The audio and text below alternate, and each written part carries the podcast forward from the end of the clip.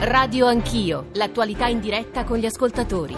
Economia italiana ferma, domanda interna inchiodata. Abbiamo quest'anno una crescita zero legata a consumi interni e domanda interna, investimenti praticamente fermi. Un po' di domanda estera ci aiuterà a evitare la recessione, speriamo. E solo lo 0,4% in più il prossimo anno. Non ci sono soltanto problemi di natura congiunturale, ma perché abbiamo anche problemi di natura strutturale che pesano e che non riusciamo a affrontare. Vedrete che si torna, non dico a correre, però si torna a crescere, quindi amici di Confindustria dateci una mano. Attivare immediatamente gli investimenti pubblici aprendo i cantieri, avere un'attenzione alle politiche del credito per le imprese, attivare gli investimenti privati, recuperare fiducia. Esiste una strada, una strada che passa per le esportazioni, per lo sblocco dei cantieri, passa per gli investimenti nelle imprese. TRI ha messo a punto un piano per lo sviluppo che venerdì verrà varato dal Consiglio dei Ministri. È una manovra fatta di tante misure che nel loro insieme danno il segno di come il governo intende insomma, favorire l'attività economica e produttiva. E da questo punto di vista dobbiamo stare tutti tranquilli.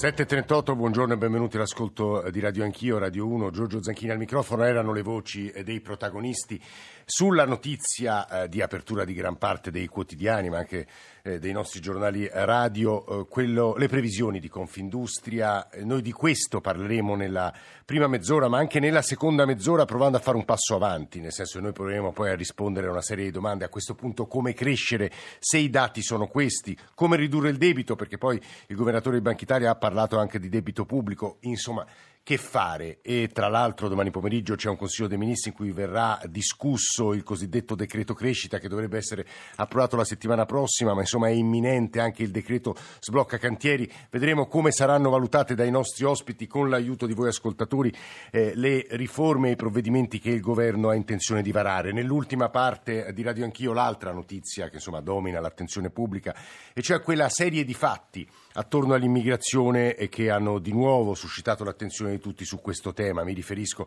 alla vicenda del mercantile e mi permetto di leggervi l'ultima ansa battuta poco fa. Le forze armate maltesi hanno preso il controllo del mercantile dirottato dai migranti, adesso è in rotta verso il porto maltese con a bordo tutti i passeggeri e l'equipaggio, ma c'è anche la questione Sea-Watch, la questione dell'azzoppamento dell'operazione Sofia, la questione delle parole del pontefice a una televisione catalana sulle navi delle ONG nei porti, in quel caso della Catalogna. 335 699 2949 per sms, whatsapp, whatsapp audio, radio anch'io, chiocciolarai.it per i messaggi di posta elettronica, l'account su Twitter, i social network, la radiovisione. Io saluto subito il protagonista della giornata di ieri, tra l'altro apriva la nostra copertina, mi riferisco al capo economista di Confindustria Andrea Montanino.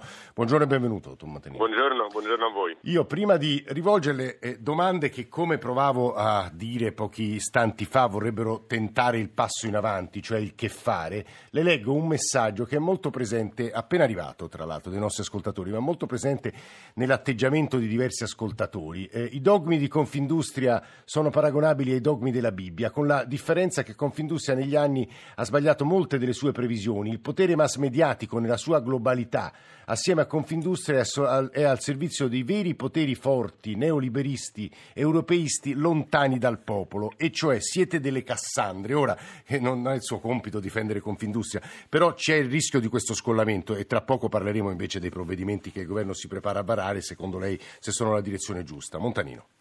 Sì, buongiorno. Ma, eh, Confindustria è fatta di eh, migliaia e migliaia di imprese di tutti i tipi, dalle grandissime aziende partecipate dallo Stato alle piccolissime imprese eh, presenti su tutto il territorio. È un insieme di più di 200 associazioni distribuite, quindi come dire, non è che eh, c'è un potere forte dietro o una visione unitaria. Quello che noi cerchiamo di fare è una fotografia della situazione eh, economica del Paese ad oggi Um, la mia storia personale, peraltro, come dire, è un po' diversa sì, rispetto alle sì. cose che, che vengono, vengono, dette. Um, la nostra fotografia è che in questo momento uh, l'economia è ferma, non ci sono consumi, le famiglie tendono a risparmiare di più, il che è paradossale perché in questo momento come dire, non è che ci sono tanti soldi, ma hanno paura e le imprese non investono perché non c'è fiducia sul futuro non si sa se ci sarà domanda nel futuro. Questa è la situazione, dopodiché la speranza Confindustria, ma direi di chiunque, è di essere smentiti. Io spero di essere Mm. smentito nelle mie previsioni. Montanino, due domande. Una la rubo a Nicola da Padova che ci scrive: Ditemi con argomentazioni tecniche che cosa avrebbe fatto questo governo per attribuirgli il rallentamento dell'economia. Guardi, eh, direi che tutto ciò che è avvenuto nella seconda parte del 2018, ehm, cioè il contratto di governo, la formazione del governo, tutta la discussione sulla legge di bilancio, ha determinato due fattori che noi evidenziamo nei numeri. Il primo, l'aumento del cosiddetto spread, cioè di quanto costa il debito italiano rispetto a quello tedesco. E questo è aumentato di circa un punto, un punto e mezzo percentuale e questi sono costi aggiuntivi sia per lo Stato ma anche per le imprese e le famiglie che hanno, eh, devono contrarre dei mutui e questo rallenta la crescita.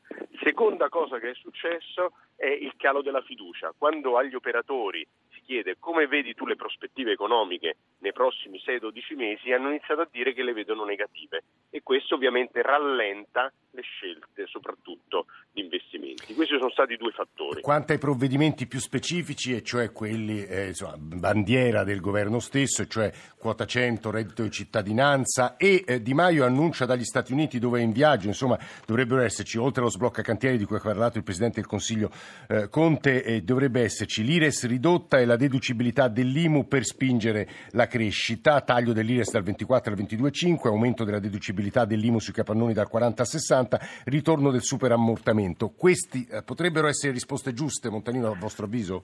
Sì, potrebbero essere risposte giuste, soprattutto il tema del superammortamento che era stato cancellato. Questo è un modo per spingere le imprese a rimodernare fondamentalmente i loro macchinari, a digitalizzare le loro imprese, quindi per essere più competitive. Sono provvedimenti che poi alla fine non costano perché sono crediti d'imposta, cioè le imprese pagano più imposte e hanno un piccolo credito all'inizio o un grande credito, ma nel frattempo hanno comprato dei macchinari, hanno fatto circolare un po' di soldi e sono più competitive. Eh, la prima parte della mia domanda, i provvedimenti bandiera, quelli hanno fatto bene o male all'economia del Paese?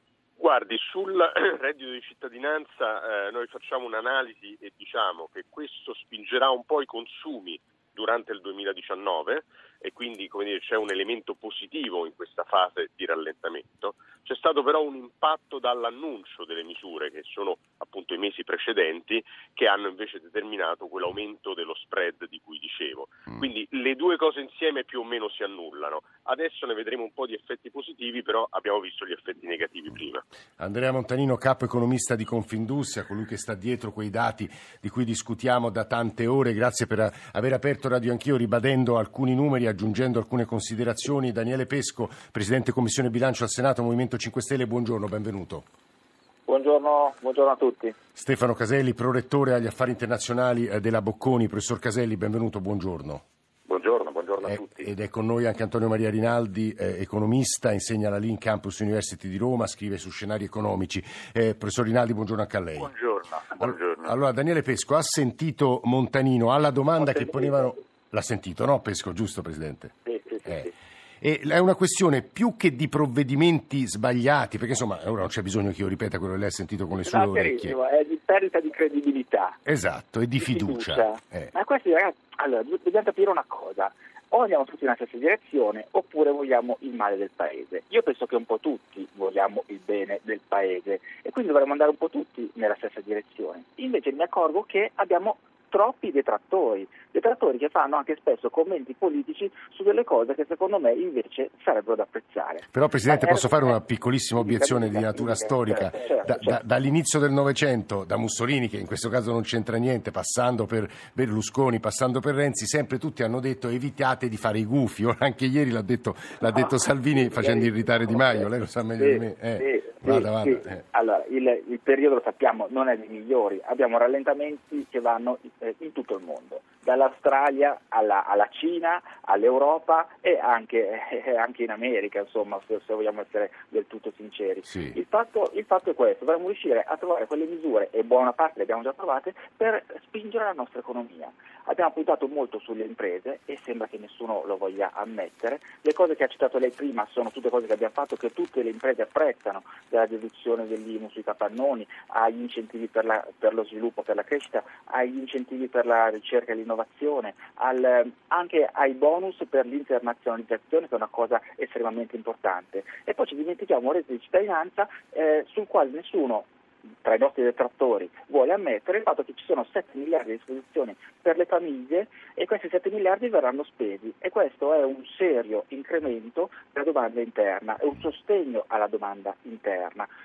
Quindi stiamo puntando prima sulla domanda interna e poi arriverà piano piano, arriveremo anche a incrementare l'export e abbiamo visto la settimana scorsa quanto impegno ci abbiamo messo. Presidente, lei ha ragione, tutti sono interessati alla crescita del Paese, quindi diciamo tutti siamo sulla stessa barca. Il punto che sottolineano stamane un po' i giornali, forse più critici nei vostri confronti sì. del governo giallo-verde, è, è vero che c'è un rallentamento generale, tra l'altro le parole di Draghi ieri sono state molto chiare, e però in Italia c'è una gelata, cioè se tutti hanno il raffreddore noi abbiamo la polmonite. Eh, questo purtroppo soffriamo un po' di, eh, come dire, eh, storicamente soffriamo di questo, quando da altre parti le cose vanno male, da noi vanno sempre peggio, però dobbiamo cercare veramente di invertire la tendenza. E noi ce la stiamo mettendo tutta. Ora, i consigli di Confindustria ci hanno detto che era da eh, su, sopporta, supportare il superammortamento. Ok, non l'abbiamo fatto pienamente in legge di bilancio, lo, siamo, lo faremo a brevissimo con, con, altri, con, altri, strumenti come ad esempio il DL Crescita. Sì. Eh, il decreto Crescita che comprenderà veramente tantissime altre cose per, per le imprese eh, che vanno comunque dal, da, dalle misure che possono essere riferite agli investimenti nel settore della produzione di energia elettrica, dalle fonti rinnovabili, a interventi in materia sempre di energia, ai brevetti e marchi, abbiamo parlato, ne ha parlato molto di Maio in questi giorni, delle, dei marchi Cioè voi siete fiduciosi che col decreto crescita il Paese potrebbe ricominciare a crescere un po' di più, perché il Paese è fermo, ci dice Confindustria. Eh. Il Paese secondo me non è ancora fermo perché dobbiamo vedere be- bene quali sono gli effetti della, della della manovra che abbiamo fatto. Siete preoccupati o no, Presidente? Questo è il punto. Sì, che siamo preoccupati perché c'è un rallentamento generale del quale noi eh, mm. sicuramente purtroppo ne, ne dobbiamo trarre le conseguenze. Mm, to- torno da lei tra pochissimo. Eh, okay. Io vorrei chiedere al professor Caselli, prorettore agli affari internazionali dell'Università Bocconi, perché c'è un rallentamento generale che dipende da fattori macroeconomici che forse non c'è tempo di riassumere, l'abbiamo fatto tante volte a Radio Anch'io. L'Italia sta un po' peggio degli altri, professore rallentamento è generale a sì. livello internazionale. L'Italia diciamo, sta un po' peggio degli altri per, per due motivi. Il primo è perché l'economia italiana è strutturalmente più debole e ricordiamoci paghiamo sempre la grandissima quantità di debito pubblico che abbiamo accumulato. Questo è l'elemento che ci rende sempre più deboli rispetto agli altri. L'altro tema è quello che è stato sottolineato da Andrea Montanino, la lunga trattativa con la Commissione europea durante l'autunno non ha giovato soprattutto in termini di fiducia, in termini di fiducia da parte delle imprese. Adesso ci troviamo di fronte a un'Italia che si è fermata, per cui è assolutamente necessario dal punto di vista economico, ma soprattutto dal punto di vista politico, ragionare veramente di un rilancio, quindi ragionare veramente di una manovra che abbia come unico obiettivo la crescita. Eh, ma quello che leggiamo sui giornali sul cosiddetto decreto crescita, sullo sblocco ai cantieri, è la direzione giusta, professore? Allora, è chiaro che le risorse non sono infinite. Penso che il tema delle infrastrutture sia prioritario, uh-huh. dove infrastrutture significa anche il tema della TAV, che diventa ovviamente un po' il simbolo delle infrastrutture a livello complessivo. Questo indubbiamente contribuirebbe da volano, perché la costruzione di infrastrutture genera delle ricadute potenti sul sistema economico, dall'altro lato il supporto alle imprese, il tema del superammortamento, il tema del sostegno all'internazionalizzazione sono temi essenziali, però non dobbiamo dimenticarci che abbiamo il grande tema dimenticato del costo del lavoro. Quindi la scelta che è stata fatta sul reddito di cittadinanza è una scelta chiaramente di carattere strategico. Sì. Però va ricordato che esistono migliaia, milioni di famiglie che hanno lavoratori dipendenti, i lavoratori dipendenti ad oggi hanno un livello di tassazione assolutamente elevato e dall'altro lato le aziende in termini di costo del lavoro hanno un cuneo fiscale assolutamente elevato. Non è casuale, professore, eh, non è casuale che il, il, presidente di Confindustria Milano Bonomi, ma poi sarà con noi il presidente di Confindustria Lombardia Bonometti, dica stamani in un'intervista al Corriere la strategia sarebbe via, via gli 80 euro, via quota 100 e abbassiamo il costo del lavoro. Se dobbiamo giocare solo una carta, la risposta è sì, la strada è quella, mm. perché abbassare il costo del lavoro significa dare beneficio a due lati del sistema economico, al lato delle famiglie, che hanno mm. migliaia e milioni di lavoratori dipendenti, lato delle imprese, in quanto il costo del lavoro mm. rappresenta per l'Italia il vero elemento di differenza in negativo rispetto agli altri paesi. E, de- devo dire che anche gli ascoltatori, e la nostra promessa è di riprendere quello che ci stanno scrivendo e le loro voci attraverso soprattutto i WhatsApp audio in apertura di seconda parte. E, e dicevo, anche gli ascoltatori insistono molto sul tema, sul tema, del costo del lavoro, poi qualcuno parla di prefiche a proposito di, di Confindustria, qualcun altro eh, che è molto critico rispetto invece alla linea di politica economica del governo. Qualcun altro si domanda, ed è una tentazione presente stamane sui giornali, se di fronte a quello che alcuni analisti chiamano la formula della miseria di questo questo governo, la decrescita infelice, ed è un'osservazione, una domanda che vorrei fare ad Antonio Maria eh, Rinaldi, eh, la, a questo punto non possano crescere le tentazioni eh, delle sirene anti-euro, chiamiamole così, professor Rinaldi, perché si dice, vabbè, le stiamo tentando tutte, questo governo ha provato a rompere l'ortodossia, chiamiamola neoliberista, non ci è riuscito, a questo punto l'unica soluzione è uscire. Professor Rinaldi, questa tentazione può crescere? Ma non credo, io credo piuttosto che le prossime elezioni europee del 26 di maggio saranno non tanto quelle di rinnovare come sempre la, la composizione del Parlamento europeo, ma sarà soprattutto per dare ai cittadini europei, quindi non solo quelli italiani, di eh, tracciare la via di quale Europa noi vogliamo, che sicuramente è diversa dall'attuale, nel senso di governance chiaramente.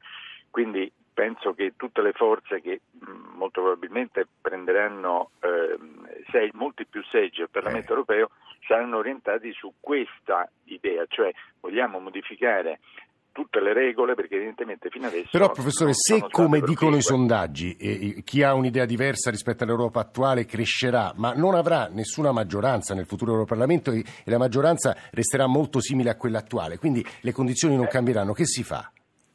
Ah beh, certo, sarà, eh, beh, a dire la verità, dai primi programmi che almeno in Italia eh, stiamo ascoltando c'è indubbiamente una volontà in ogni caso di cambiamento, mm. con sfumature diverse, ma sicuramente non eh, ripercorrendo eh, ciò che è stato fatto in passato, questo è mm. poco ma sicuro. Però vorrei aggiungere, se me lo consente, sì, soltanto una riflessione su quello che è stato detto adesso. Allora, eh, dobbiamo dire che sono 25 anni che l'Italia ha saggi di crescita del PIL inferiori alla sì, media sì, europea. Da prima ci sono dei problemi certo, strutturali. Beh, diciamo che mh, l'introduzione dell'euro è un lungo percorso di mm. convergenza che abbiamo iniziato moltissimi anni fa quindi diciamo in questi 25 anni ci sono tutti quanti, ma soprattutto c'è un altro elemento estremamente importante che statisticamente noi abbiamo nei confronti della Germania, che ricordo essere la prima impresa manifatturiera, noi siamo la seconda, quindi abbiamo un'interdipendenza estremamente forte. Dicevo, statisticamente abbiamo un gap dell'1% di PIL, sempre. Ora eh, la Germania sta rivedendo a ribasso in maniera anche mm. piuttosto diciamo, forte i suoi saggi di PIL, addirittura sono usciti i dati della E, e quindi le dice le conseguenze sono ancora peggiori per noi? dal 2013. Eh. No, visto, abbiamo visto sì. che addirittura ipotizzano per ora di un PIL inferiore all'1% eh. e quindi come vedete è rispettato sempre quel sì, meno 1, quel gap eh. del meno 1. Eh. È chiaro che già sarebbe un enorme successo se questo differenziale, cioè se questo 1% viene ridotto, eh, cioè eh, già dovremmo essere contenti, però bisogna mettere in atto delle, delle, politiche economiche molto diverse rispetto a quelle del passato, cioè eh. degli ultimi anni, non del, degli e, ultimi E questa mesi. è la promessa, l'impegno, e questo mi permette, professor Rinaldi, di tornare per certo. chiudere al Presidente della Commissione Bilancio Movimento 5 Stelle, Daniele Pesco, è la vostra scommessa, il vostro, il vostro impegno, Pesco, e raccolgo tutta una serie di messaggi degli ascoltatori, soprattutto sul costo del lavoro, sul quale in realtà non avete inciso. Pesco, Presidente per chiudere no, due deciso, minuti. Però abbiamo ridotto del 20% tasse, eh, la, la, parte dell'INAIL, cioè i contributi assicurativi, nel senso che quello è un contributo non, non, da poco. Stiamo facendo il possibile.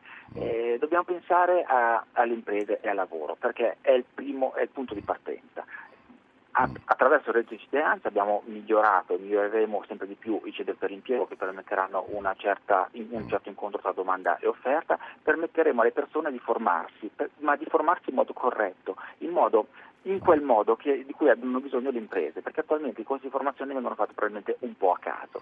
Ora con l'esito di cittadinanza e incentivi studiati proprio per questo, la formazione verrà fatta in modo più concreto, più diretto, più vicino alle esigenze delle imprese.